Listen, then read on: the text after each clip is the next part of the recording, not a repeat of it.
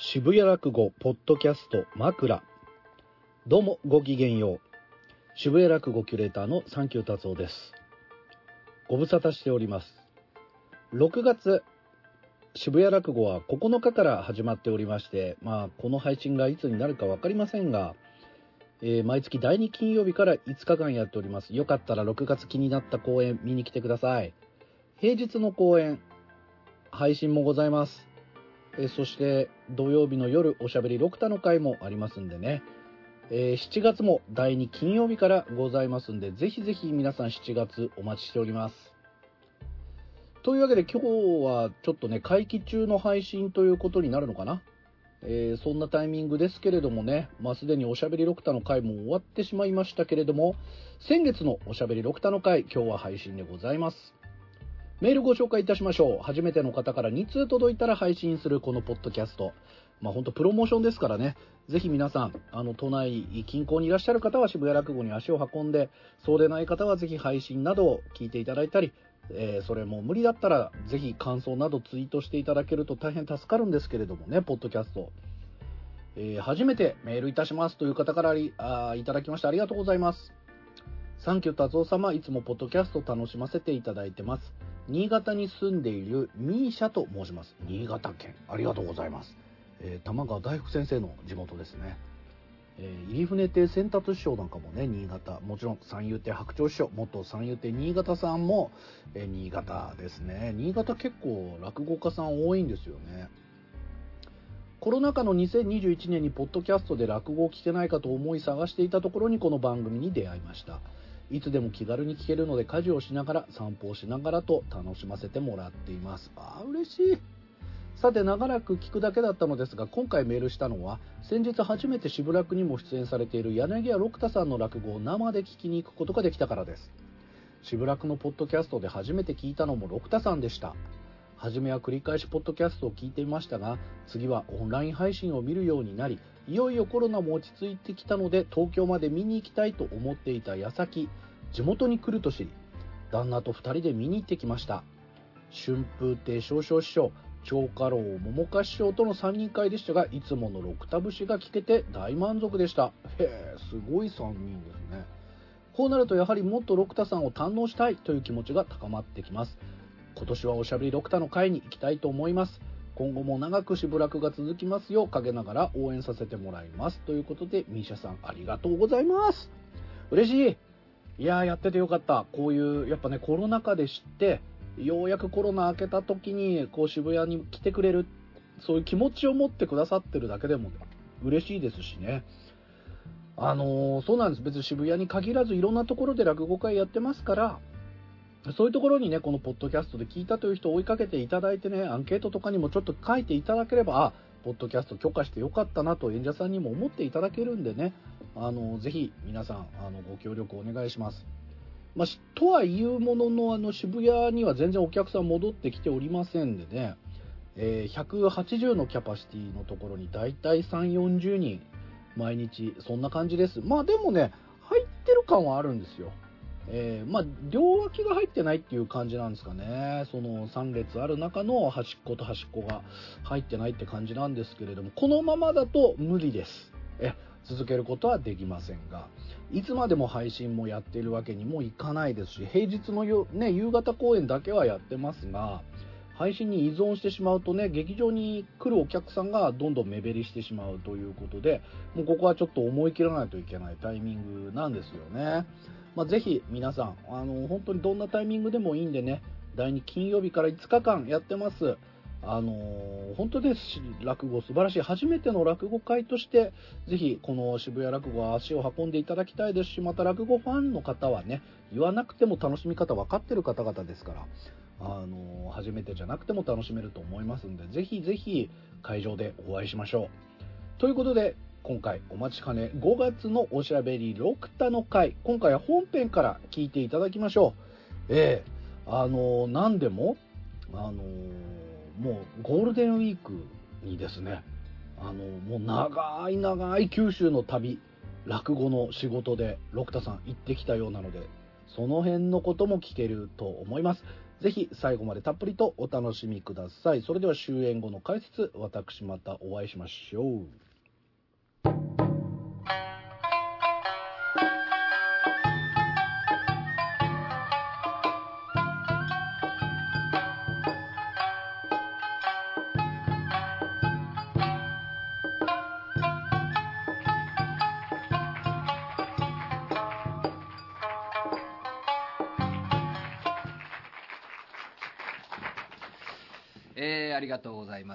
えー前回ね、あの、すいませんでしたね、あの、休みということでね。えーそうですね。だから、あの、その前の週のね、あの、土曜日だとすっかり思ってまして、えー金曜ぐらいにね、うんまあまあよし今回ちょっとネタ仕上がったななんて思いながら意気揚々と達夫さんにメールして来週だよってこうメールが返ってきてねうん。まあだからなんだろう。その前の週だったらよかったんですよ。ね。うん。まあ僕のただの勘違いですけど。ね。でそうね。その次の日は一同さんと会があって終わって何日？2日。火曜ぐらいになんかちょっと熱が熱っぽいなと思って。ね。でまあまあちょっと熱っぽいなと思って測ってみたら37度ぐらい、まあ、微熱があって、まあ、しょうがない。とりあえず病院ね早めに行こうと思ってその方が治りが早いからって病院行って、まあ、検査して。初期だとあのインフルエンザもコロナも引っかからないんですよとか言われながらでもまあとりあえずね検査して。でね、え火曜でしょ？で水曜日に39度ぐらい出たんですよ。うん。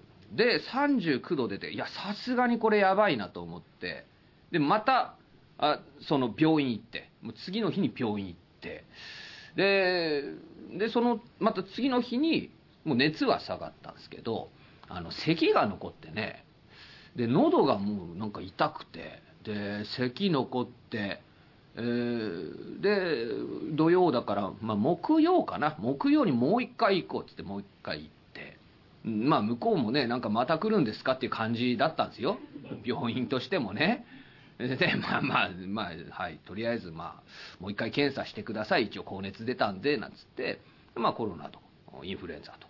引っかからなくて。でもまあなんかねその咳き込んでるとねなかなかこの空間でねお客さんに申し訳ないしあとちょっと1時間はもうちょっと厳しいかなっていうのがあってでまあちょっとねおさがりさんにお願いをしようっていうことになりまして。で、まあ、それがねもう終わってでね次の火曜日もま仕事あったんですけどずっと咳が残っちゃってね。でなんかこう検査したらあの、まあ、病院変えたんですよそれで。でなんか咳が収まらないなちょっとこう耳鼻咽喉科というかあに強い呼吸器に強いところ行こうっつって。でそしたら喘息のこう検査するっつって。で喘息の検査なんかふーってこう吹くんですよ、ね、で吹いて玉を吹いてなんかこううーんやってくださいみたいなふーって吹いて。で50って出てね。で50かなんて思ってさ。でそしたらそのお医者さんが「えーっとあの喘息って言われたことあります?」なんつって「いやいやないです」あの一応喘息持ちっていう数値があの30からなんでもうしっかりとした重度の喘息持ちなんですけど。マジっすか？みたいな。でもまあ確かにこう引っかかる。で吸い込むとこうゴーってするような感じもあるし。まあまあ病気のね、成果もあります分かりませんからとりあえず様子見ましょうみたいになって、うん、でまああとねちょっと旅行ってたんで旅から帰ってきてまた来てくださいみたいな。もう熱もないし、えー喉もね旅の間はちょっと痛かったんですけどうって言っても旅っつってももうそのね高熱が出て2週間後ぐらいまでなってますからう何っていうことはない、まあ、お医者さんも何かしらのウイルスが付着してるんだと思いますよ咳が出るってことはなんて言うから。でまあ帰ってきて、今ももう別に熱もないしだるさもないしただやっぱりちょっとこう引っかかるなというか少し言われてみたら咳き込むなみたいな感じでまた検査して、えーそしたらあのね、えー20数値が20に下がっててでもう僕はさなんかこう締めたもんじゃないですか。ねもう30から全速だからやったぜと思って20ともう一回やって18で、ね、やったぜとか思ってたらあのえっとね大体20から少し全速持ちなんですってこうなって、うん、結局全速持ちなんじゃねえかっていう今疑惑がかけられている。そんな状態でまあまあちょっとね水を片手に喋っていこうかなということですね。あのそうね。えっと、まあ、3月だから休む前の月ですよね、えーこの会の前に、あの立石で花市兄さんと仕事があってでこの楽屋でその会のおおなんていうの手伝ってるおばあちゃんたちがずっと楽屋に居座ってて。でだからもうすごいババアに削られてもうババアに削られまくって。ずっと「ああそうですか」なんてこう対応しててさ「いやしんどいな」なんて「どっか行けよ」と思うんですけど「ねいてもいいよね」なんつってさ「はいどっか行けよマジでいいわけねえだろ」なんてさ思いってずっとババアに削られて、えーあすいません言い方が悪かったね、おばあちゃんたちと楽しい時を過ごしてねしばらくだったんですよ。もうしんどくてさ、うん、で あの今日ねえっとこの会の前にあの2時からあのお茶の水のなんか小さいもう喫茶店みたいなところでで花井ちゃにさんと会があってもうしんどいんですよ。なんか花江千里さんとあの新華姉さんってね桂新華さんで明日ここに出るんですね。さ三遊亭陣馬君って、えー、4人で会ですみたいなさ。あのななんだろうね。で新華姉さんが、まあ、チラシを作ってくれたんですよ。でなんか僕あのツイッターでいいチラシだななんてつぶやいたんですけどあのなんか、まあ、花井千里さんとねお花見行ったんですけどその時になんか花井千里さん僕の写真を撮ってたの勝手にね。で「チラシできました」って言ったらそのその僕の知らない写真が載ってたんですよ。だから花井千里さんが勝手に撮った写真がチラシに使われててね。まあ別にいいですよ。もうデジタルのチラシですから。でなんかそれで私服の僕私服の花井千里さん私服の陣馬さん私服の新華姉さんみたいなね。もうな何でもない変なチラシができてて。で1週間後ぐらいにチラシできましたって来たら、まあ、新華姉さんの写真だけこう変わっててね。なんかお前だけ変えるんかいと思って。でまあまあいいいいよ。そのこだわりあったんだ。ここんななんかクソみたいなチラシに。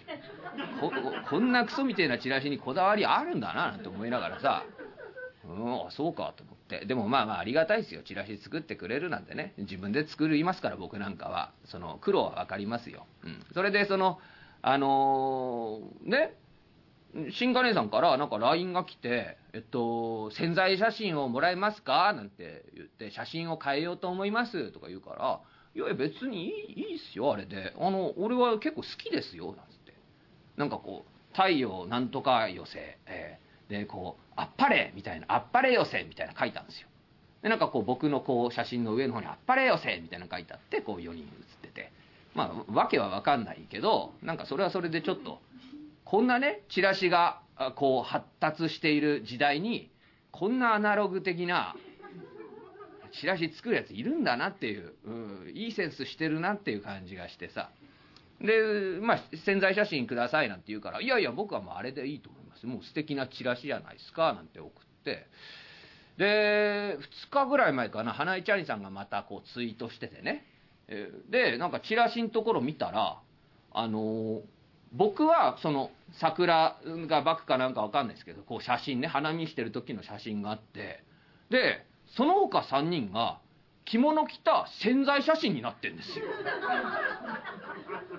で、僕の上に「あっぱれ」って書いてあって、いや、俺だけすげえめでてえやつみたいな。なんかさ、ずるくない？うんと、後で花井ちゃんさんのやつ見て、もうずるいから。なんか俺だけすっごい変なやつみたいなさ。で、その会行って、さっき、うん、で、なんか、トークをしますとか言って、今日どうしますか？トークしましょうなんて言ってさ、で、分かりました。じゃあロクターさんあの回してくださいとか言って「あ分かりました」とか言ってこう出てってねでまあまああの新華さん新華姉さんってもう本当にあのなんだろう、まあ、言葉ちょっとあれですけど、まあ、語弊があったらあれですけど、まあ、異常な方ですから。本当にもう異常な方。もう訳が分かんない。言ってることとか内容とかもトークの展開の仕方も訳が分かんない。もうそれにずっとさねこの回あるしちょっと明け方までどうしようかなネタどうしようかなとかいろいろ考えてちょっともう軽くやって、えー、ねここはお茶濁そうなんて思ってたらもうもうもうイリュージョンですよ。でその横にも花市というまた輪をかけたイリュージョンが、うん、なんかいいですね。でもなんかそのその進化桂進化という本当にあのイリュージョンがいると本来異質な花井チャニさんがまともになるんですよ。こうぶつからないのね。あの花井チャニさんがちゃんと冷静になるんですよ、うん、止まらない桂進化っていうのがもうどんどん進んでいって。それでもうなんかわけわかんない。陣馬さんってねわけわかんない。僕も初めて会うし花井ちゃんさんも初めて会うっていう。なんでその人がこんな変質者たちとトークをするんだっていう。もうもうねわけがわかんない、うん、あのもうね本当にこれを伝えたいんですけどあのお客さん5人だったんでねどうにも伝えようがない。いてくれた人はわかると思うんですけど5対演者呼んでやるっていう。何と思ってさ。もうさ隣座って話した方が早いでしょ、うん、キャバクラみてえにさ、その方がいいなとか思いながらでトークするんですよ、うん、でさあのじゃあそろそろねトークやめて会を始めましょうって言って時計見たらあの開演から40分経ってんすよ。40分トークしてたんですよ。俺俺がもうずっとおかしいだろとかあんたバカじゃねえのかとかずっとやってだから花市と進化に削られて今来てもう本当にしんどいっすよ、うん。まあ、だからこれで僕あの体調壊したら間違いなく花市兄さんのせいなんで、うん、4月のような状態になったら、うん、今度はマジで花市兄さんにここの代わりやってもらいますからね、えー、トーク40分の10分落語ね、えー、もうゲロ吐いてもらおうと思いますけど、えー、そうですね。あのまあそうね。えっとね。あのまあまあ引き続き、え、そうね前前前回はあの長之助兄さんとサウナ行ったっていう話なんですけど、まあ、引き続きちょっとサウナ行ってましてねあの、まあ、何かしらのね鉱脈を見つけて、うん、サウナいいなみたいな。やっぱこう人間がこう追い込まれた空間って何かしら起こるななんて思いながら。で近所のサウナだったんですけど一応近所のサウナ通おうかななんて思ってね。もうなんかちょっとでもネタになればいいかなっつって。でそこからね僕はあのー、まあ、2週間であの8回サウナ行ったんですよ。うん。2週間で8よ。もうお前が異常者だよっていうね。人のこと言えねえだろっていう話なんですけど。あのだからね2週間で8回サウナ行くとやっぱりあれですね。あのサウナの受付の人もちょっと引いてますよね。急に来てるこの人みたいな。どうしたおいみたいなさ。うただねなんだろう2週間で8回サウナ行って何にも起こらない、うん、本当に悔しいね。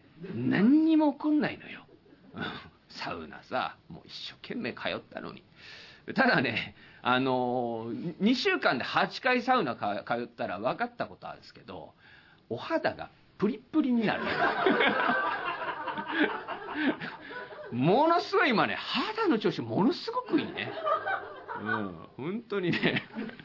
俺何しに行ってんだと、ん、でねえー、っとあの小唄の会ね。えー、年にいっぺん、まあ、やってんですけど、まあ、ちょっと今年もやりましょうみたいな話になりましてね。で打ち合わせしようなんって顔は顔合わせ的にね一回ちょっと集まりましょうかなんて言って。でこう顔合わせして。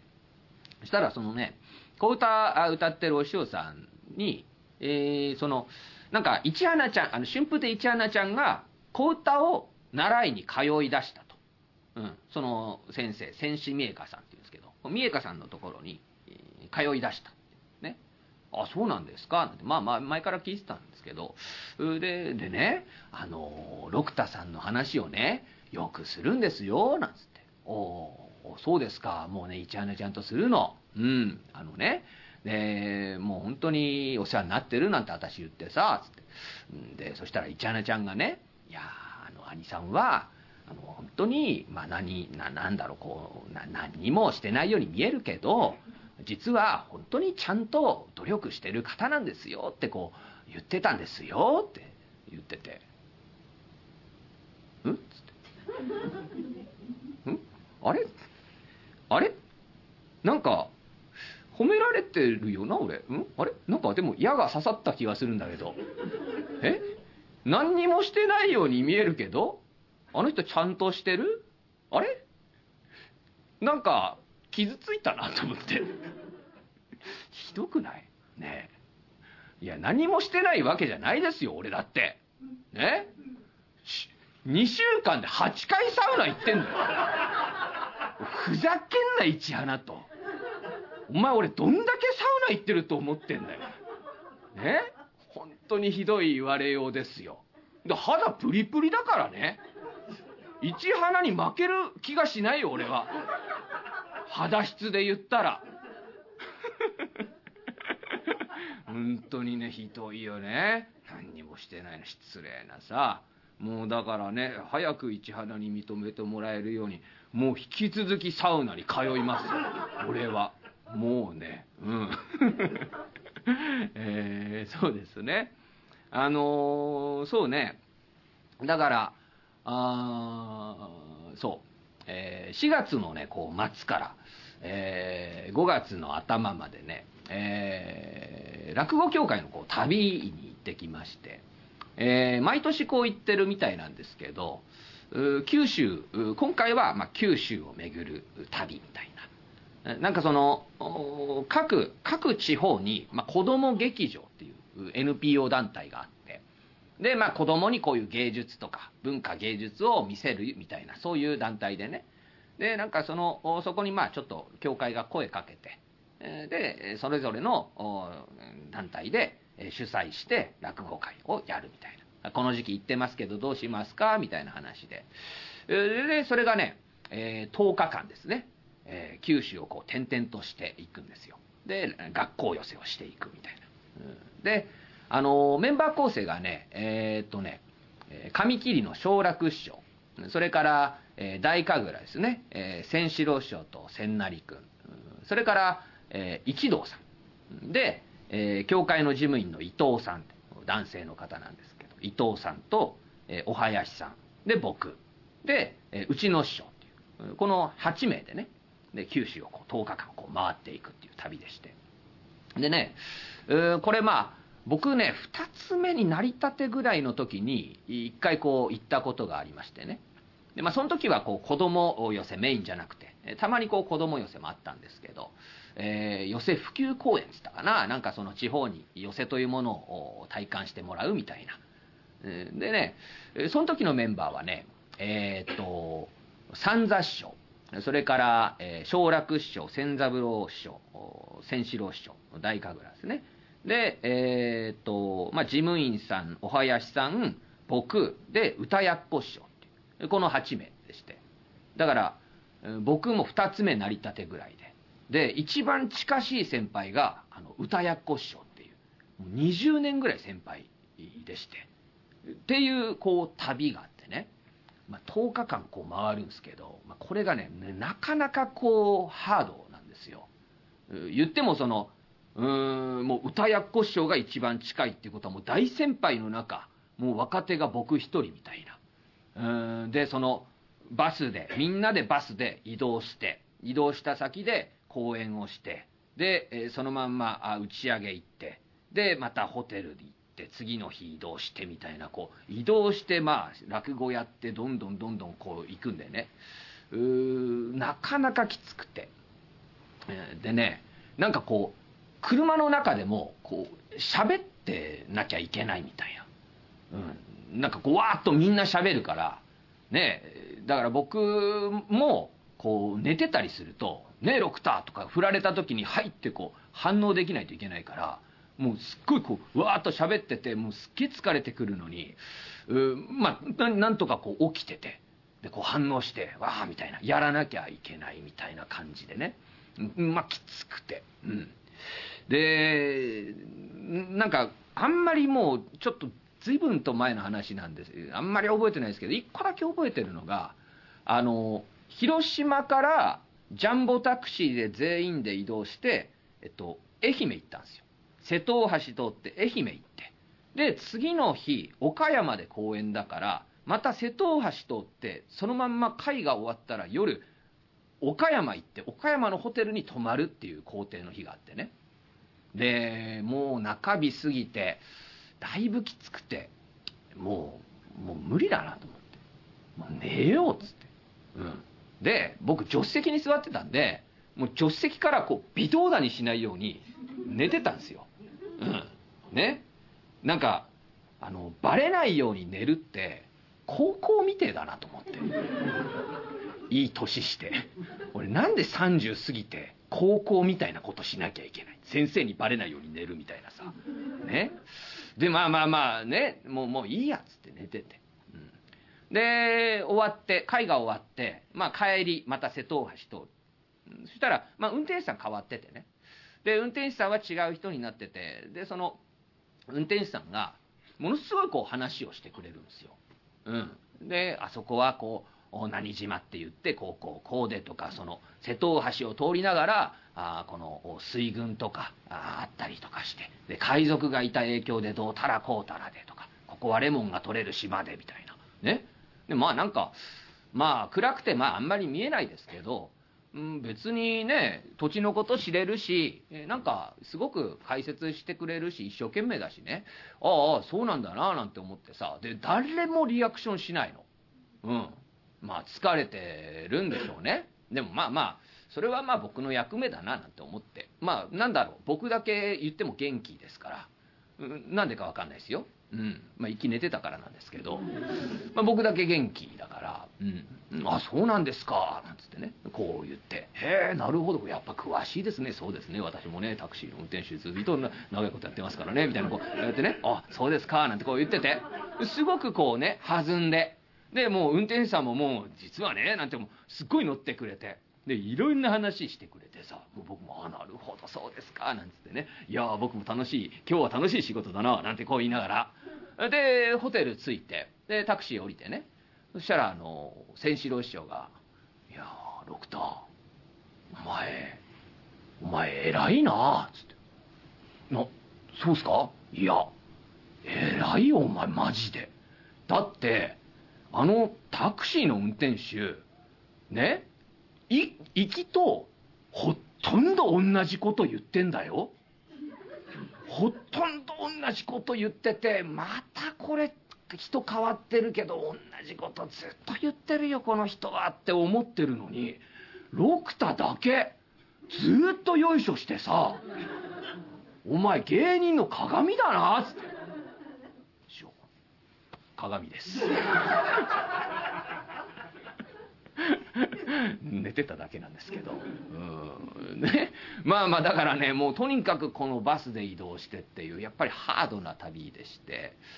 でそこにねまあ行くわけですよ、うん、でね、えー、子供寄せ。子供劇場と言いますけど、まあ、子供寄せかな。あの落語協会でやる子供寄せってねこう形が決まってましてね。あのまあ、お囃子さんを連れて行ってで必ず色物さん大神楽と紙切りを入れるんで、えー、そのまず寄せ囃子教室っていうのをやるんですよ、うん、こう講座に。あの普段は上がらないお囃子さんがこう上がって三味線持ってで太鼓を置いてで解説まあ今回の旅で言ったらあの師匠が解説をすると。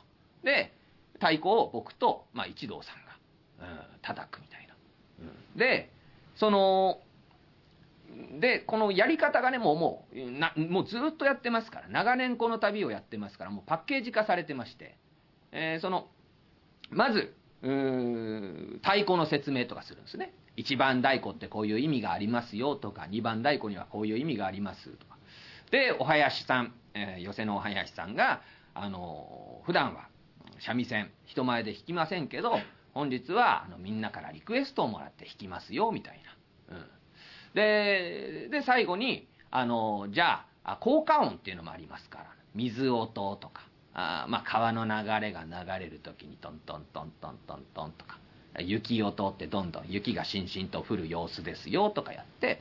で、まあ、幽霊が出る音があります。なんつってね。薄泥と言ってドロドロドロドロドロドロって言ったら幽霊三十っていうのを弾いて。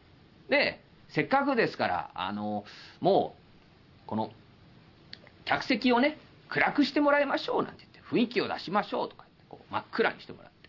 でずっと BGM で幽霊30流れてて。でダラダラダラダラダラダラって真っ暗になってきて草木も眠る牛蜜時。どこで鳴ったか園児の鐘が陰にこもってものすごくもボン打ち切る途端。ひょっとするとあなたの後ろに幽霊が出てくるかもしれませんね。こうやって。でキャーって言うんですよ、キャーって言って子供たちが「はーってこう驚いて終わりみたいな、まあ、このこのパッケージがありましてね。であの事前にこう師匠と会って、えー、話してて「えー、ロクター」っつって「俺ちょっとねあの10日間の旅行くじゃない?」っつって「うん俺ちょっとさあの幽霊やるでしょ？寄せ林教室。うん俺さあれやりたくないんだよね」つって「おそうですか。だってさまず会の前になんか説明から入るっていうのがなんか落語会としてねまずどうなのかって思う部分もあって落語ってさなんか説明がいらないっていうのも、うん、一つ楽しみだと思うんだよね。楽しみ方として、うん、だしなんかその、まあ、子供相手だからって言ってその驚かして始めるみたいなのってとてもなんかあなんかナンセンスだと思うんだよ。はあ、そうですか。だから、俺、ちょっとね、変えようと思うから、うん。うん、だからまあね、まあ何っていうのが今、あれなんだけど、まあまだ日にちもあるし、ちょっと考えるから、でね、ジムの伊藤さんにも言って、いいって言われてるからさ、ななんか、ちょっと形変えるから、あのー、そのつもりでいて、なん。うん、わかりました、なんつって。まあ確かに、なるほどなと。うん。うん、まあ師匠らしいというか、あの、なんか師匠はね、こう、こう、こう、こうしていいですよとか、こうしなさいとか言われるのに、まあ、やっぱりこう結構抵抗を見せるというか、なんか、これをやってればいいじゃなくて、自分なりのなんか落とし込みどころみたいなのを見つけたいというか、自分のエッセンスを加えたい人なんで、まあまあ僕、ね、弟子からすると、ああ、また師匠、また始まってきたなと 思うんだけど、まあ言ってること自体は筋通ってるなと。うん、確かに。うん、まあ説明なんかいらないし、ね、急にこの始まる面白さというか、説明いらないななんて思いながら、まあ、一度さんにね、一応伝えておこうっつって、ね、一度に会った時に、なんかまあ、師匠が、あ寄せ林教室の部分、まあ、師匠が MC やるから、それ考えるって言ってるから、なんか多分ちょっと違うことやりたいみたいだから、まあまあ、そのつもりでいて、なんて、ああ、そうですか。まあ、でも、そうですね。うん。まあ、師匠がやるっていうんだったら、まあまあ、あの、僕たちが何かっていうことじゃないんですもんね。まあまあ、そうそうそう、そうだよ、つって。ああ、でも偉いですよね、軽く師匠の。ややればいいっていう言われてるやつじゃなくて、ちゃんと自分で考えるっていうのは、あこれは一苦労ありますから、さすがだなと思いますよ。そうなんだよね。まあ、偉いよね、なんて言って。で、まあまあ、とにかくそのつもりでいて、なんつってね。で、なんか連絡が来るのかなと思ったら、まあまあ、全く来なくてでどうすんのかななんて思いながら、で前日になってね、えー、明日のまあ師匠の荷物とかありますからあ師匠に電話して「あおはようございます六田です」あ「師匠あの明日よろしくお願いしますあのどうしましょうか？あのおかばんとか」えー、お持ちいたしますが、あいかがいたしますか？あ、あ、明日ね、明日からよろしくね。うん、ああのね、えー、もうもう、あのー直接、もう羽田にタクシーで行っちゃうから、うん、いいよ。あのだから、ロクターの、あの、出発ロビーで、あん、会おう。うん。で、でさ、あのー、あんた、どうすんの？うん。あのー、10日間の作戦は。作戦な、何ですか？いや、ほら、あの、着替えとかさ、着物とか。あんたどうすんの？いやまあ別に僕はまあ最小限で行きたいなと思ってるんでまあまあ3着ぐらいですかねこう着回して洗って。でまあ足りなかったらもうユニクロでも何でもあるんで、まあ、買おうかなと思ってますけどはい。あなるほど。あなるほどね。師匠はどうされるんですか？いや俺さもうさ10日の旅なんか行ったことないからさ俺大変だよもう。もう初日は何着ようこれ着ようってもう10日分のさ着替えを出してさ。で、うん、もう、うん、そう。なんか事務員さんに聞いたらあの佐賀と熊本にあのもう荷物送っていいって言うからさ。もう今送ってさ。もう今もう大変。部屋中ももう服だらけになってもう落語どころじゃないよっつって。そうですか。師匠あの遠足行くみたいになってますけど明日あの熱出して休むのだけやめてくださいよ。ああとあのあのおやつ500円までですから言ってね。もう師匠がもうすごいテンション高くて。何でしょうかね。うん寄せ林どうすんだろうななんて思いながら。ね、えー、当日ですよ、うん。えー、出発ロビーでこう待ってたら師匠がこう来てね、うん、あのもう自分のね肩掛けのトートバッグあるんですけどすっごいんですよ。もうパンパンなんですよ。あのキャリーバッグはすっごいもうものすげえでかいもうほんと破壊的な重さのキャリーバッグがあるんですよ。でそれを預けてる。ね。で手荷物がパンパンなの。いや普通さ旅行く前ってパンパンじゃないでしょ。帰りパンパンはわかるけどもうパンパンのやつで来て。で「師匠あおかばんお持ちします」あいやいやいいのいいのこれねめちゃくちゃ重いから。ななな何何何が入ってんです？うんまあそうだね。とりあえず言うと、まあ、水筒が1個とあと500ミリの水。これが3本あるんです。いやいやいやあのいらないですよそれ。いやいや何があるか分かんないから。いや分かりますよ。いやこれはねあの荷物を整理できないというねこれは自分への戒めですから、はい、あのこの重みを感じてね自分を戒めて僕は生きていこうと思うんでロクター持たなくていいです。戒めって何？って師匠が戒めを抱えたまま飛行機に乗ってね、えー、僕は隣の席であのー、こう座ってちょっとしたらね「あロクターあのさあのー、寄せ林教室なんだけどね。ああはい。あのどどうします師匠？うん。あのさロクタさラップやってくんない？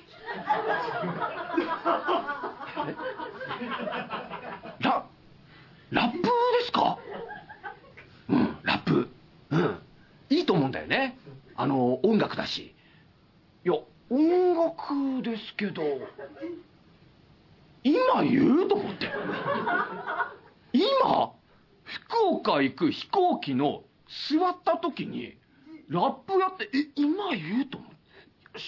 あのまあ音楽は音楽なんですけどちょっと僕たちのラップはあのなんかこう落語をラップにしてるんであのこういう落語とか知ってたらあなるほど変換されてるんだとか楽しみ方があるんですけどいきなりラップやってもまあわけわかんねえ感じになっちゃうかなっていうふうに思うんですけど。ああそうか。うん。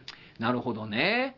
うん。あじゃあさじゃああの子供寄せでさラップ作ってよ。今言う？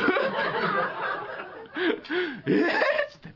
うん。いいじゃない。なんかこうあのー、そう。こう子供寄せで自己紹介的なラップを作るみたいな。うん。いやほらだってさ六太とさ一同くんいるんじゃん。ね？ラップでしょ。自分で考えてねえなと思ってこいつひどいんですよね？子供寄せでラップ作ってっつってうんあいい、いい、いいこと思いついた。だから、あのまあ、お囃子さんの紹介して、まあ、何曲か弾くよね。で、そう。まあ、最近では、こう、洋楽とかも弾きますよ、みたいな。だ、いろいろあるじゃない。あの、ミッキーマウスマーチが弾けたりとかさ、あるいは、あの、白鳥の湖弾いたりとか、オーシャンゼリーゼとか、弾くからさ。だからまあ、あのーおお囃子さんも、近頃では、もう、型にはまってないんだと。うん、で、洋楽を弾く時代になってます、なんて言って、で、ほら、あのー俺もさ、ブレイクダンスとかさ、こう踊ってさ、で、舞台にいるこの二人も、いや、実は、実は、こう、ただも落語がやるというだけじゃない、実は大変な特技があるんですって言って、で、二人で子供寄せっていうので、ラップ作って、歌って、えーっていう、ほら、ね、いいじゃん。締めでラップだと思って。あれ？寄せ林教室なのに、ラップで締めるの？っつってさ。で、なんだろうね。もう、こういう師匠、この師匠はもう止められないですよ。この、家録が、もうワクワクが止まらないっていう状態。ね？いいじゃんって来てるやつを、もうこっちが、いや、無理ですっていうのはもう絶対やばい。ね？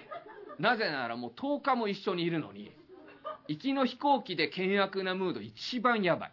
うん。だし、あの、もう言っても長年染みついた師弟関係ですよ。うん。僕ももう考える間もなく、わかりました、師匠。やります。っつって。本当に。もうひどいよ。うん。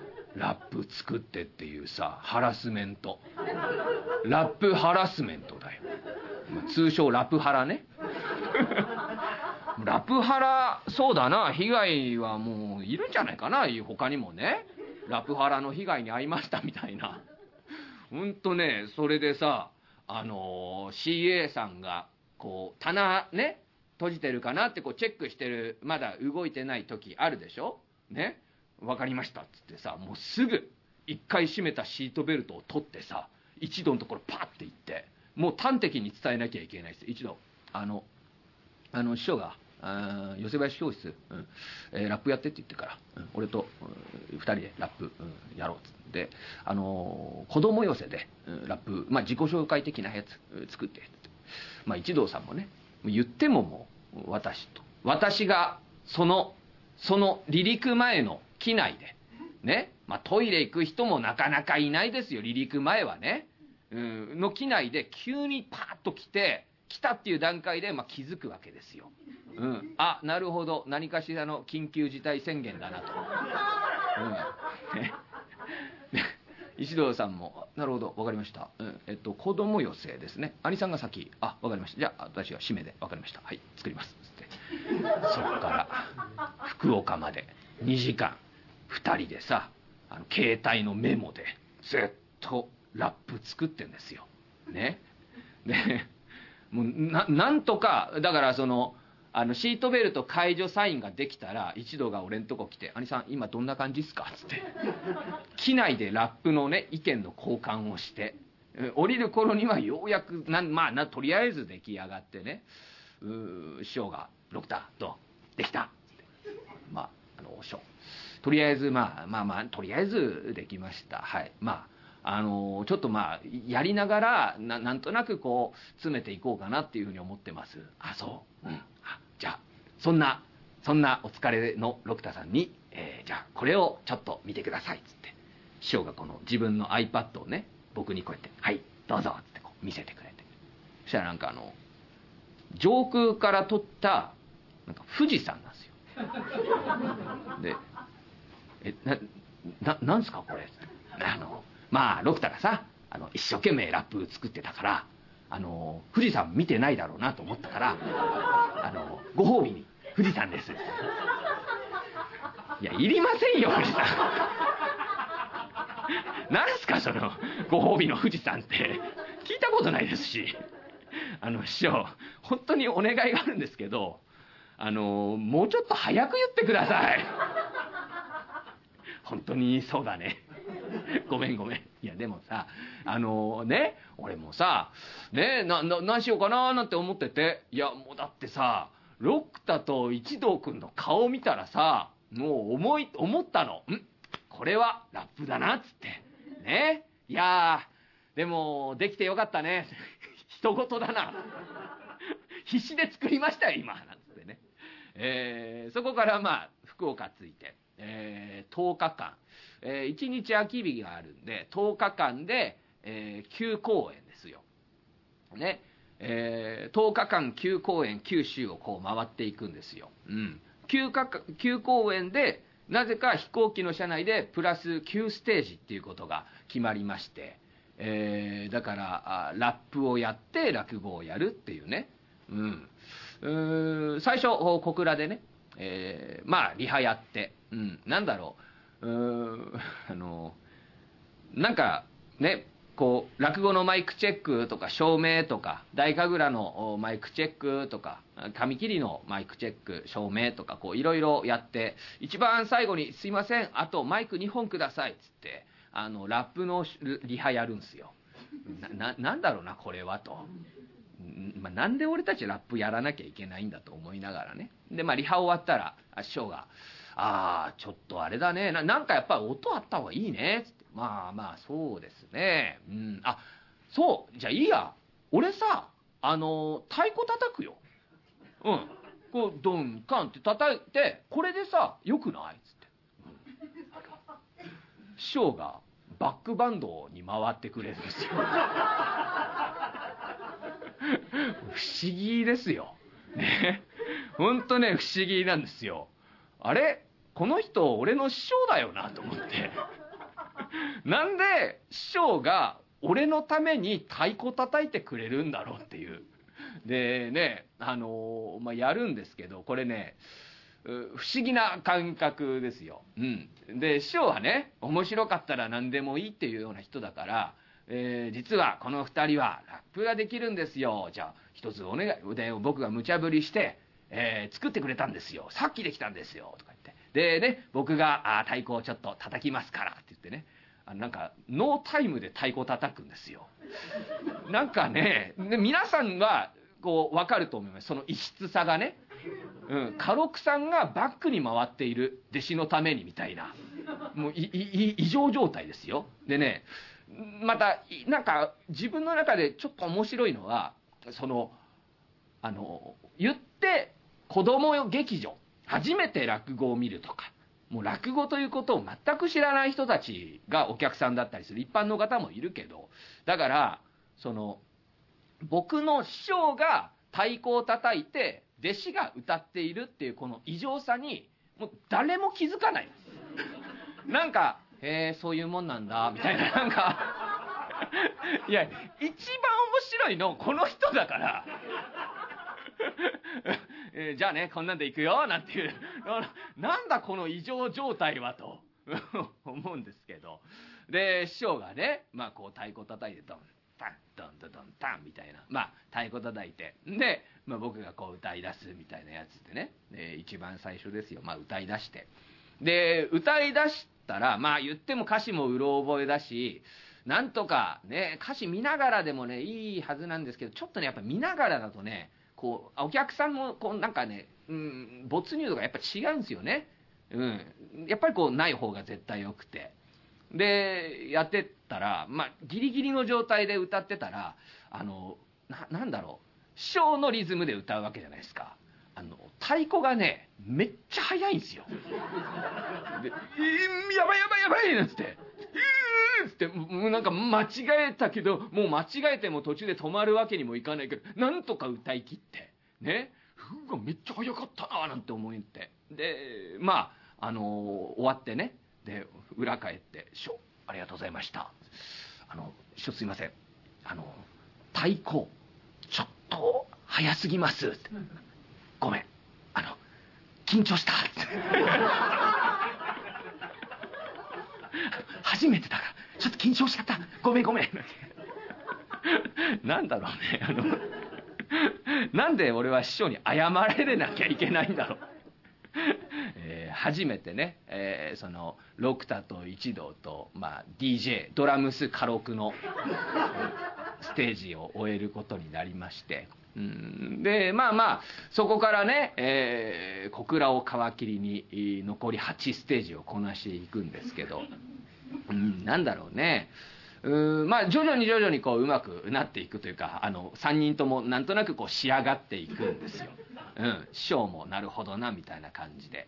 で僕もね、まあ、言ってもなんだろう、まあ、不思議な感覚ですけどあの師匠になんか初めて「あの師匠すいませんえっとドンカンドンドドンカンだったら最初の一発目のドンの入り強めに欲しいです。あのそこで入れるんで。す」ああなるほどね。そういうことか。じゃあ今度そうする」なんつって。まあ師匠っていうことを超えてあのチームになってました。あ師匠今日とっても良かったです。なんて。あロクターもねなんか落ち着いてきたね。いい感じだね今日ねなんて。えー、ステージングをねどんどんこなすようになってきて。でそしたらあの言ってもそれそれをねあの奨楽師匠とか見てくださってるじゃないですか。でモニターで見て音で聞いてるんであれだねロクターあのもっとねこう動きとかね入れた方がね多分子供のことだからいいと思うよっつって、ね、紙切りの大名人にステージングについて言われるっていう。ありがとうございます。なんてさ。みんなでなんとなくララップをブラッシュアップしていくっていう、えー、いい相乗効果だなと思ってね、でまあまあラップはラップでそのどんどんどんどんなんとなくこなれていく感じがあってね。ちょっと楽しかったりもして、えー、いいんですけど。あのねえー、まあラップはねさほど、まあ、問題ではないんですよ。実は。ここまでこんだけ喋りましたけどあのねこの旅でねもう最大の問題というかえっ、ー、とね小屋食っていうまあ問題がありましてね。小屋食って多分まあ造語なんですけどえーと、要するにその各 NPO 法人団体が子ども劇場というところの団体に、まあ、所属している、まあ、子供がいるようなお母さん方。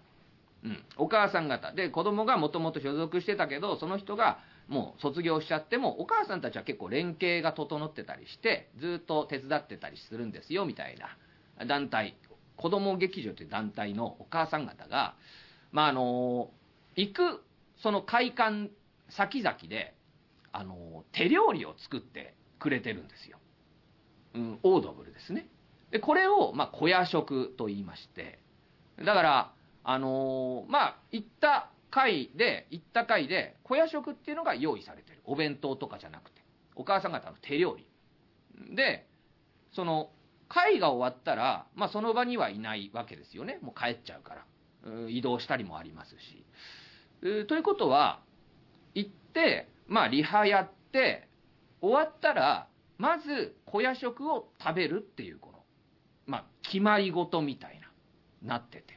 まあ、残すわけにもいかないし持ち帰ることもしないのでじゃあ小屋食は食べようってことになりましてね。でなんだろうねそのまあ、お母さん方料理自慢がこうこうオードブルをね作ってくれてるんですよ、うん、で、まあ、毎日ほぼ毎日公演がありますよね。でほぼ毎日公演があるということはほぼまあもう毎日夜は小屋食を食べるんですよ。うん。だからそのお母さん方がね本当にまああの工夫してくださってるわけですよ。そのまあ旬のものを使おうとか。で郷土料理を作ろうとか、うん、こういろいろ試行錯誤してくださってる。料理自慢の方々が、うん、で小倉でねそう初日公演があって、うん、小倉何があるのかななんて思ったらまあまあそのうんとさつま揚げがあったんですよ。ね？あそうか。小倉はね言っても港町だからああさつま揚げなんだな。まあ名称は違うかもしれないですけどまあさつま揚げなんだななんて思ってね。あ美味しいですねっつってこう食べてたんですよ。うん、したらあのなんていうのかな。九州って基本海あるでしょ。10日間さつま揚げが出るんですよ。ね。でまあ旬のものアスパラタケノコでまああの辺ですからアジサバとかまあ出てくるんですよ。で、郷土料理をね、食べてもらいたいっつってさ、そしたら福岡でね、3公演あって、で、佐賀行ってみたいな。そしたら、あの、まあ、筑前煮ですよね。筑前煮が合計4日間食ったんですよ。ね。で、あ、なるほどなと。郷土のものだもんな、つって。で、大分行ってね。大分は、まあ、筑前煮じゃないよね、と思ったらさ、あのー、まあ、鶏汁とかね、だご汁とかあるんですけど、まあ、ほぼ具材が筑前煮なんですよ。ね。あ、なるほどなと。うん。ね。あのー、ご飯もね、まあこう、炊きたてのものとかは、炊きたてジャーを持ってくると、こう、器も必要になるし、食べやすさから言ったらおにぎりだなっていうまあ判断でしょうね。で、だからあの、うーん、なんだろう、基本おにぎりなんですよ。うん。で、いろいろ試行錯誤してくれてるんですよ。その、ビビンバのおにぎりとか、たけのこご飯とか、きのこご飯とか。えっ、と、たけのこご飯のおにぎりが3回出て、きのこご飯のおにぎりが4回出たんですよ。あのさ、まあ、わかるよ。旬のものね。旬のものって、食べ過ぎたら、旬すぎるからね、もう。もうさ、非常にあっさりした料理を夜絶対食うっていうこのルーティンなんですよ。そして食った後にラップして落語をやるっていう。うん、で、だから小屋食というものを考えて生活していくようになるんですね。で、だからその食というものがね、食欲、だからなかなか時間もタイトなスケジューリングですから自由がないから、あ、食べるっていうことが一番この欲求を発散できる。で、なのに毎日一回すごくあっさりとした手料理を食べなきゃいけない。なんかその、で、夜ご飯でおにぎり食うんですよ。夜っておにぎりあんま食わなくない？俺だけかな？あのさ、毎日おにぎり食うのよ。いや、俺裸の大将じゃねえかよ。裸の大将だって、夜ね、毎日おにぎり食ってたら、もう10日もすれば、お、おにぎりは食べたくないんだなってなる。なるでしょ。毎日おにぎり食ってさ、ね、握り方もさ、ふんわりと握られてたりさ、もう圧倒的な質量のおにぎりとか、もう餅じゃねえかよみたいな。それぞれのだから子供劇場同士の連携は取れてないから、それぞれの思惑が詰まってるんですけど、方向性がほとんど同じものがうわっとなあってね、非常にヘルシーな、さりとした料理が、まあ、まず日に一遍食べるっていう。うで、では、じゃあね、じゃあ打ち上げ行くんだったら、打ち上げで、おのおの好きなものを食べればいいじゃないって話じゃないですか。あのね、うちの師匠、ベジタリアンなんですよ。ね。魚は食べる。ライトなベジタリアン。肉は食べないって決めてるんですよ。で、そうなるとさ、やっぱりあの、師匠は別に、いやいやもう自分、あの、本当に俺は勝手にやってることだから、あの、自由に食べたらいいじゃないってこう、まあ、言ってくれるんだけど、そこはさ、なんていうの？大人だったら気使うじゃないですか。ね？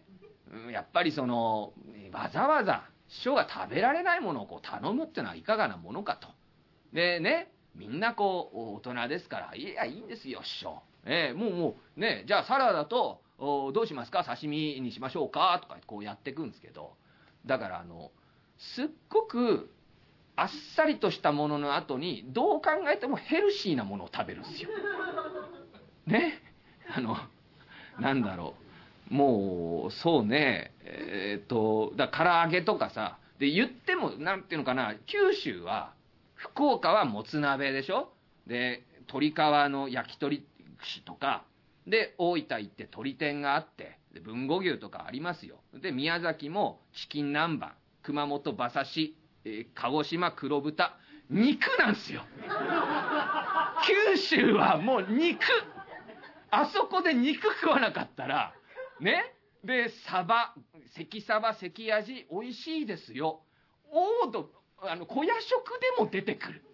アジフライとか。ね。で、ごまさば、最初は美味しかったんですけど、毎回居酒屋行くんすよ。居酒屋なんかも大体メニュー一緒でしょ。で、肉を取り上げちゃったら、大体一緒になってくるんですよ。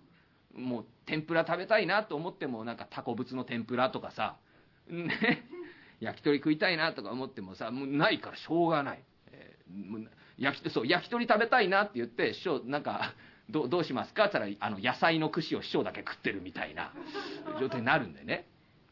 いや、きついなと。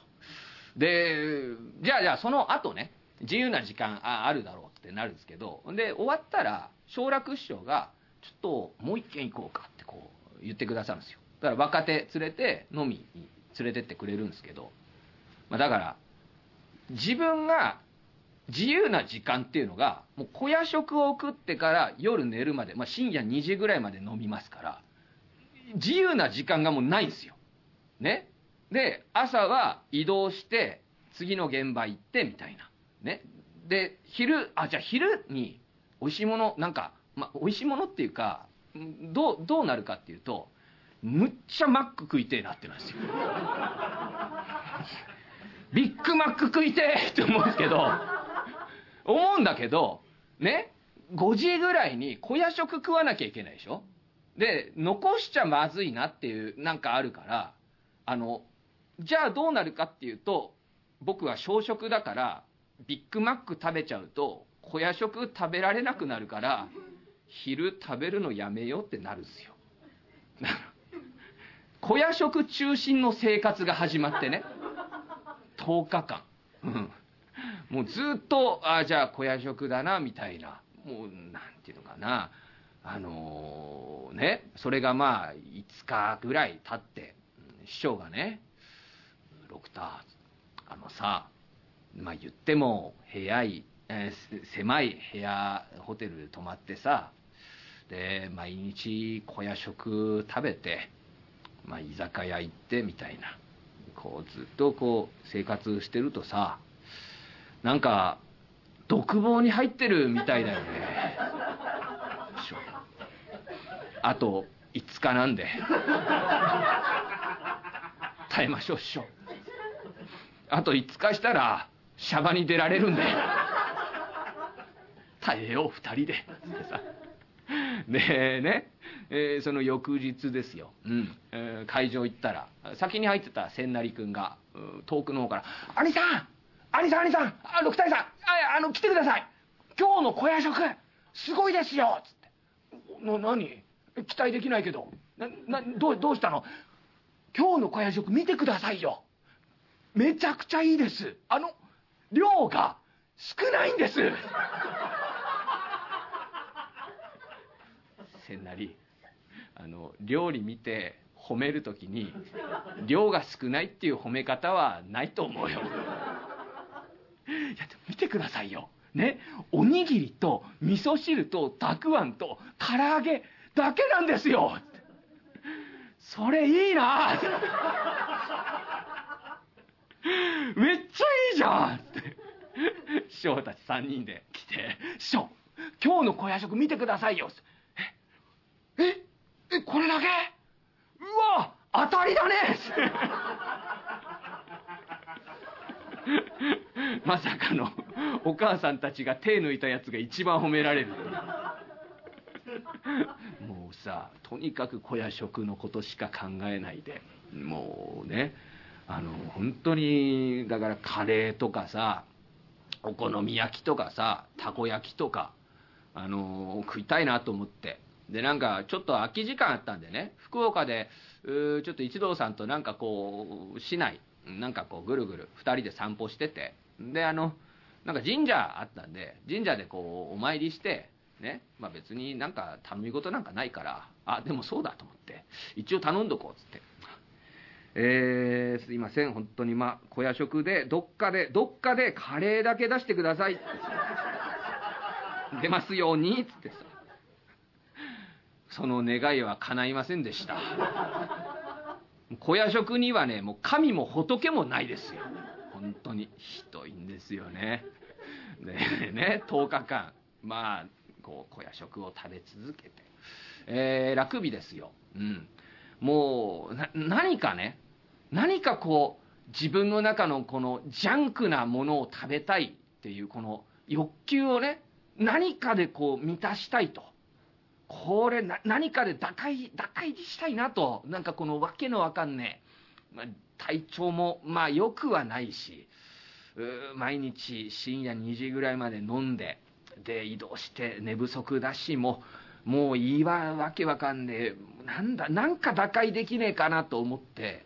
そしたらあの楽屋裏に自動販売機があったんですよ。であそうだ。ジュース飲もうと思って、ジュースよくない？コーラ飲もうと思って。あコーラじゃん。全然気がつかなかった。あコーラ飲もうと思って。コーラの500のペットボトルを買って飲んだんですよ。あのねコーラめっちゃうまい。めっちゃうまいこれ。えコーラってこんなに美味しいの？で小夜食10日間食べ続けてコーラこんなに美味しいんだと。もうさたけのこのおにぎり片手にコーラ飲んで。あのねそう。食べ合わせとか関係なくなるね。もうコーラのうまみが上回っちゃって。もう何にもないのよもう。コーラ美味しいなみたいな。もう惰性でたけのこのおにぎり食ってるみたいな。うん。お腹は空いてるけどなんとも美味しいとも何とももう思わなくなっちゃってるところにもすっごい刺激がボワッと入ってきて「コーラうめえ。もっと早く飲めばよかった!」とか思ってさ。でで飲んでたら一度来て「兄さんえ？兄さん何飲んでんの？それ」そう。コーラ。コーラです。これめっちゃうまいぞお前。いや兄さんなんでコーラなんか飲んでんですか？コーラ飲んだら腹が膨れて小夜食食べられないでしょ？もっと考えてくださいよ。もはや飲み物の自由もないという。愕然としましたね。俺には飲み物の自由もないのか。ダメですよコーラなんか飲んだら。もうねそんな、えー、小屋食を10日食べ続けてね。うん、まあまあ、えー、ラップも特に何ということもなくラップをやり落語をし、えー、まあ、打ち上げをしてでまあとりあえず打ち上げ終わってで師匠がまあ帰って。ででも師匠もまあまあ優しいですからうまあ僕がねずっとこう二次会付き合ってるのも分かってるし、うん、いやいや六太本当にお前自分の体ちゃんと考えなきゃダメだよお前。いや本当にもういいんだからあのもうね何が一番って自分の体大事にしないともうずっと気使ってんのは分かるからねいいよもうそんな付き合わなくてさだからもう俺が何とか言ってるとかもう俺のせいにしてもういいんだからつっていやいやまあまあ師匠大丈夫です。まあまあとりあえず、まあ、楽日なんで、えー、まあとりあえずこれでもうもう心中しようと思います。いやいやそういいよいいよなんて言いながらね。まあまあ、えー、じゃあ飲み行こうかなんて言って、うん、でね。まあ最後だし、えー、まあ、最後まで。一回もこの飲みの誘いを断ることなく添い遂げようと思ってね奨楽師匠がせっかく楽しく誘ってくださってるからっつってでこうラーメン屋行きたいなんつってラーメン屋。なかなか空いてなくて。1個空いてるところがねなんか、まあ、鹿児島なんですけどあのー、すごくこう繁華街だったんで、まあ、混んでてね。でこうなんかこの字になってるラーメン屋さんなんですけどカウンターしかなくて。でえー、僕と奨楽師匠とそれから伊藤さんって、まあ、ジムの伊藤さんと、えー、千四郎師匠一同さん千成君って、まあ、6人でお囃子さんと師匠を除いた6人で、まあ、飲み行ってね。で奨楽師匠が一番カウンターの奥に入ったんですよ。であのー、まあまあもう千四郎師匠がずっと奨楽師匠とこうずっとそばにいてなんかいろいろ会話してくださってたからまあここはあ俺があの奨楽師匠の隣行ってお話ししようと思って、うん。で奨楽師匠座って僕が座って伊藤さんが座って千四郎千成一同ってこう座ったんですね。でまあ奨楽師匠からまあ話してこの千四郎師匠とか3人に届く距離ではないですよ。僕と伊藤さん事務の方をこう通通るから。だからまあまあ僕がこう奨楽師匠とこう話しててね。でたまにこう一度あ伊藤さん事務員さんがこう援護射撃してくれるみたいな。ね。でこういろいろこう話してじゃあ飲もうかなんつってね。飲んで最後に締めでラーメン食べようみたいな。で飲み出して。でなんだろうね。こう飲み出してこう話してたらあのーなんだろう。向こうの3人がねうんなんかやけに楽しそうなんですよ。うん。なんだろう。でまあ話がもう聞こえないからしょうがないなってこのカウンターだしねしょうがないな。俺たちは3人でやるしかないよなっていうなんかそういう口実が見透けて見えるんだけどとても楽しそうなんですね。でさずるっと思って。めっちゃ楽しそうじゃんあいつら。俺もそっち入りてえのにさ。なんかやけになんかラグビーの打ち上げ感めちゃくちゃ出てるのすっていうかめっちゃ元気じゃんと思って。僕はね奨楽師匠とこう話して昔の芸人さんとか色物さんとかいろんな話聞けるんですけど言ってもその10日間ねずっと飲み続けてるし体調も悪いしきついなと思って。できついああもうきついなと思って。もう体力的な限界がもう来てるわこれ。つって。で時計見てね、今何時なんだろう。もうもうもう本当に結構限界来てるなと思って時計見たらあの12時50分だったんですね。で毎日終わるのが大体まあ平均して1時半だったんですよ、うん、でで12時50分だあのきついなと思って時計見てからそこから針って進まないじゃないですか。ね全然針進まないでしょ。いやきついなと思って。うわもうなんか喉も痛いし。もう酒も飲みたくないし小夜食も食いたくないしきついななんて思いながら。ででもまあまあ耐えようと思って。いやでねもう1時ようやく10分経ったなっていう状態で。でそうだと。考え方を変えようっつって、うん、僕の隣にはねもう人間国宝みたいな紙切りの師匠なんですよ。もう、うん、まあそうですね。本当にそんなそのぐらいの師匠がいて話をしてくれてるこんな僕のために。ね。で伊藤さんと僕ととてももうどうどう表現していいかはもうとにかく素晴らしい空間じゃないか。それを僕はね体調が悪いとかしんどいとかそんなことを言ってていいのかと。あそうだと。こういう時は視点を変えようっつって。あの宇宙的に見ようと。ねあるじゃないですか。あの宇宙的に見るっていう視点。こんな僕の悩みなんかちっぽけだっていう。宇宙宇宙から宇宙からしたらっていうあのお前いつ宇宙行ったんだっていうやつね。なんだその宇宙っていうのは。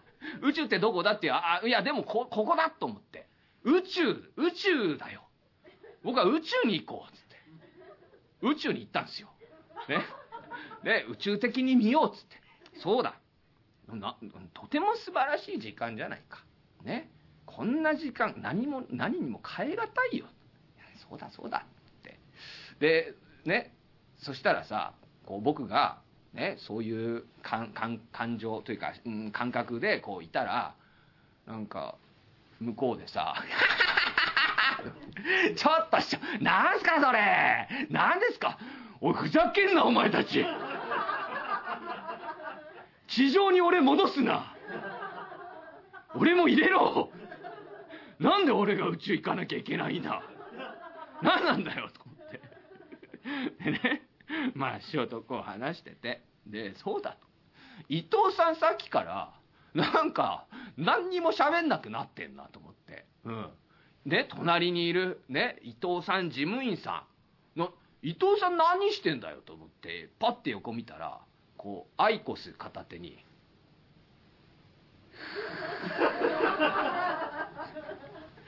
宇宙に旅立たれてました。あお先に行っちゃってますね。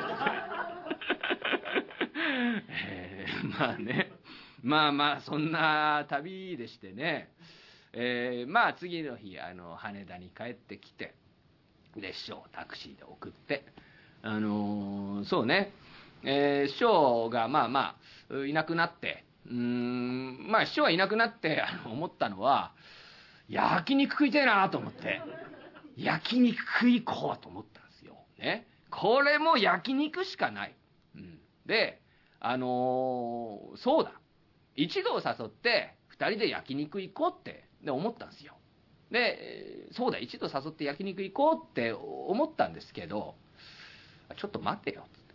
うん、あの、10日間交流されてたね、人間が、もう誰も一度も同じだと。もう自由な時間がなかったのに、ここで、たとえ仲がいいとはいえ、一度の自由な時間を僕が奪っちゃいけないと思ってさ。ね？いかに仲がいいとはいえ、一度は一度で今シャバの空気吸ってんだから、ここで一度焼肉食いに行こうぜは、これは自由にしようって言って、えー一人で焼肉食べました。あのーまあね、10日経って焼肉食って、あのね、肉ってめっちゃうまい。めっちゃうまいね。肉ってうまいんだなって。本当にね、えーぜひね皆さんも小夜食10日間食べて肉食べてもらいたいなと思う次第でございまして、えーそうですね。旬のものというのはもう代名詞たけのこでございますがこういったものが庭先に生えてくる人騒動あるようでございまして「べくない。べくないはおらぬか。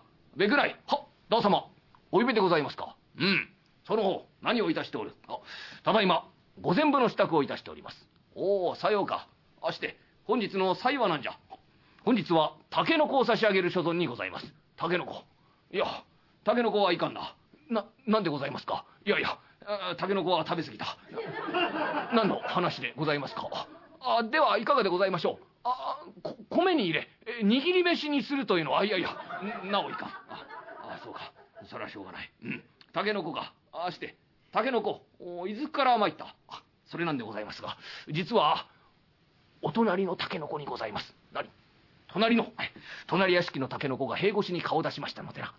これを密かに差し上げる所存にございます。タケ。何を申しておるその方？その方仮初めにも一号を取れば武士であろう。武士たる者。隣のタケノコを黙ってもらうとは何事じゃ。かしても当然の水を飲まずとは古来より義者の戒め。町人なれば謝ってことが済むであろうが武士たる者ことと次第によっては腹を切らなければならん。お勤まいで。お勤まいで。タケノコの前にその方の首落としてつかす。旦様あ旦様どうぞおやめくださいませ。実はまだタケノコは取ったわけではございませんのでな。取ってごらん。しからばはよ取ってまいれ。えななんでございますか？うんわしとての隣の憎らしいじじいのタケノコを食らう。うん。愉快じゃ。はあ、脅かさないでくださいよ。びっくりいたしました。うん。すまんの。しかしの、黙ってもらうわけにもいかんの。うん。そうであるな。かようもしてまいれ。うん。えー、お願いにございますと。うん。後藤家様のタケノコ殿が、手前主人屋敷塀越しに泥詰めを差し出しまして、土足にて踏み込んでまいりました。うん。これは聖なきものとはゆえ、乱世の御代であれば、まさしく患者同然の振る舞い。よって手前どもでひっ捕らえまして宣言をいたしましたところ、ま、あまりに不埒ゆえ、手打ちといたします。この段落ちと、お断りに上がりました次第にございますとな。さようでございますか。それでは伝えてまいりますので、うん、伝えてまいれ。えその間にな、わしはかつ節を書いてま待っておるのでの。さようでございますか。あそれでは行ってまいりますので、え、お願いにございます。お願いにございます。どれ？おお、これはこれは。隣屋敷の僕殿。うん。して、何用にござった？それなんでございますが、実は、後藤家様の竹の子殿が、手前主人屋敷併越しに泥詰めを差し出しまして、土足にて踏み込んでまいりました。これは聖なきものとはいえ、乱世の御代であれば、まさしく患者同然の振る舞い。よって手前どもで引っ捕らえまして宣言いたしましたところ、まあ、あまりに不らちゆえ、手打ちといたします。この段打ちと、お断りに上がりました次第にございます。なんと、さようでござったか。は竹の子殿にもの言って聞かしたつもりではござったが、いやいや、お手打ちの儀ごもっとも、うん、いざ承知つかまつった。あしかしの、あの竹の米は、手前屋敷でもって慈しみ育てましたるものゆえ、何とぞ武士の情けをもって、亡骸だけはお下げ渡しを願いたい。な、亡骸でございますか。うん、それからの、お供に鰹節殿をつけてくだされば、これに勝る喜びはござらん。うん、よろしくな。かしこまりました。伝えてまいりますので、向こうの方が一枚上手だな、これ。え、え行ってまいりました。うんどうじゃった？隣のじじああ、ああ、さぞ驚いたであろう。あそれなんでございますか。すべて見透かされております。見透かされている。お手打ちの儀は申し上げたんでございますが、それは一切承知つかまつったと。しかしながら、あの竹の米は、当屋敷にて慈しみ育てましたるものゆえ、何とぞ武士の情けをもって、亡骸だけはお下げ渡しを願いたいと。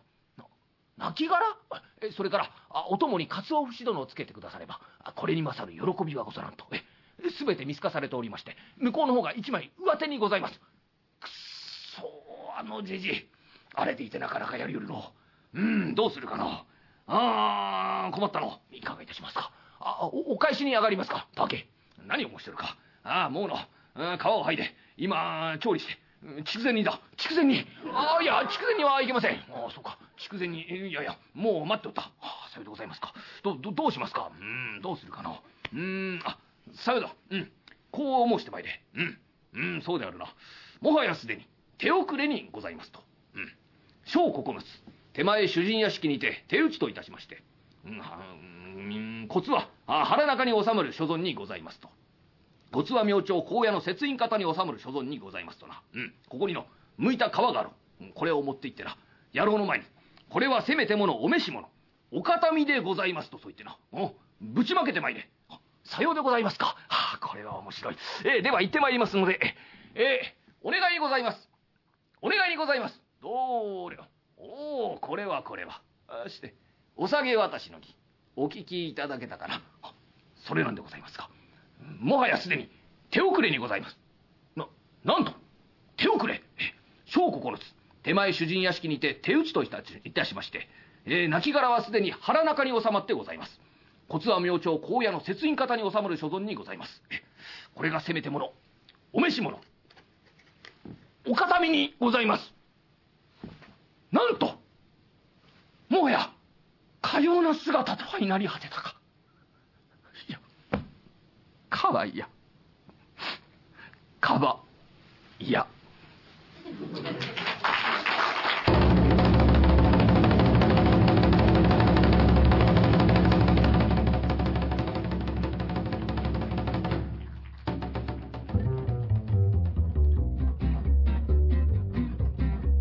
聞いていただきました。柳家六太さんで、えー、まあ、落語はねたけのこというお話でございました、まあ、ちょっと最近聞き始めた方はご存知ないかもしれませんがこの渋谷落語ね初期ずっと支えてくださって亡くなってしまった柳家北八師匠の、まあ、得意ネタでもございましたこのたけのこやはり六太さんがやるとねこの、えー、ぶばった男の人というかね、えー、お侍さん。まあ、この辺りも本当にお上手なんですよね。まあ、六田さんね、その演じ分けが本当的確で、まあ、特にこう風格ある人なんかもね、非常に強い。まあ、こういうお話はまあ特に自家落語中のものだと思います。竹の子というお話でございました。そして枕の方はですね、えー、面白かったですね。リリックリリック小屋食ショックというお話。まあ勝手につけたタイトルなんですけれども、離陸の時にね、離陸をま考えて小屋職人がショックを受けるという。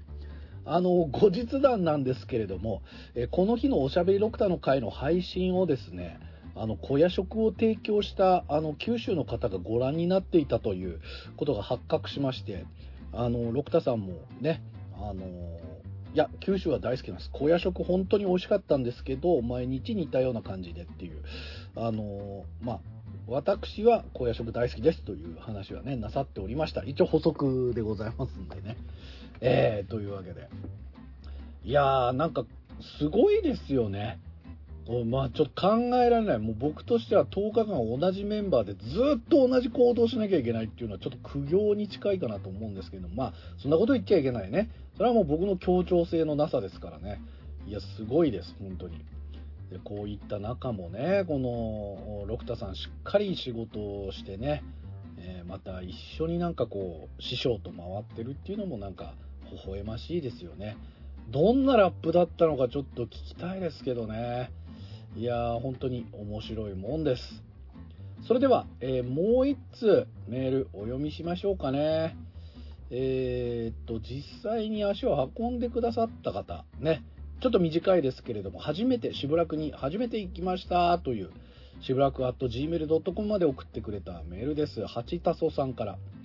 はじめまして、初めて渋楽行きました。めちゃくちゃ楽しかったです。落語って堅苦しい先入観がありましたが、すごく面白くてまた見に行きたいです。という非常にシンプルな感想。ありがとうございます。こういうのでいいです。本当に。めちゃくちゃ楽しかったんだなと。まあ、いつの回かちょっと気になるところなんですけど、八田さん。やっぱ堅苦しい先入観ありましたよね、行く前はね。あの、そんなことないんですよ、落語ってね。あの、そんなに難しいもんじゃなくて、勉強もしなくてもいいし、あの、わかんない言葉があっても前後で補えるし、まあ、とにかくなんか、あ、え、これどういうストーリーだったんだろうとか、頭でっかちに考えずに、本当そのシーン、そのシーン、出てくる登場人物、これ見ていただくだけで本当に楽しいものなので、あの、現代を生きている人だったら誰しもがわかるように設計されてますんで、えーまたそういう努力をしている落語家さんをお呼びしてますので、まあ、ぜひまた足を運んでね、この渋谷落語でお会いできればと思います。え皆さんも初めてという方はですね、しぶらく gmail.com、しぶらく gmail.com までメールいただければと思います。えー7月もね、第2金曜日から行います。で、あの7月はですね、祝日もね、重なってくるので、結構公演数がね、多いんです。まあ、そういった意味でも本当にあのチャンスがたくさんあると思ってください。あの誰にでもね、この渋谷落語を堪能するチャンスがある。ぜひ東京お越しの際は、この渋谷落語を足を運んで、ぜひ、えーね、あのご挨拶しましょう。ということで、一緒に落語を見る空間、渋谷ユーロライブ。まあ、渋谷駅ね、落語ファンには高津のごとく嫌われておりますが、それでもこの渋谷の奥地まで足を運んで落語を楽しんでくださる皆さんのおかげで持っている落語会でございます。ぜひぜひ足を運んでくださいませ。それではまた配信でもお会いいたしましょう。えー渋谷落語キュレーターのサンキュー達夫でございました。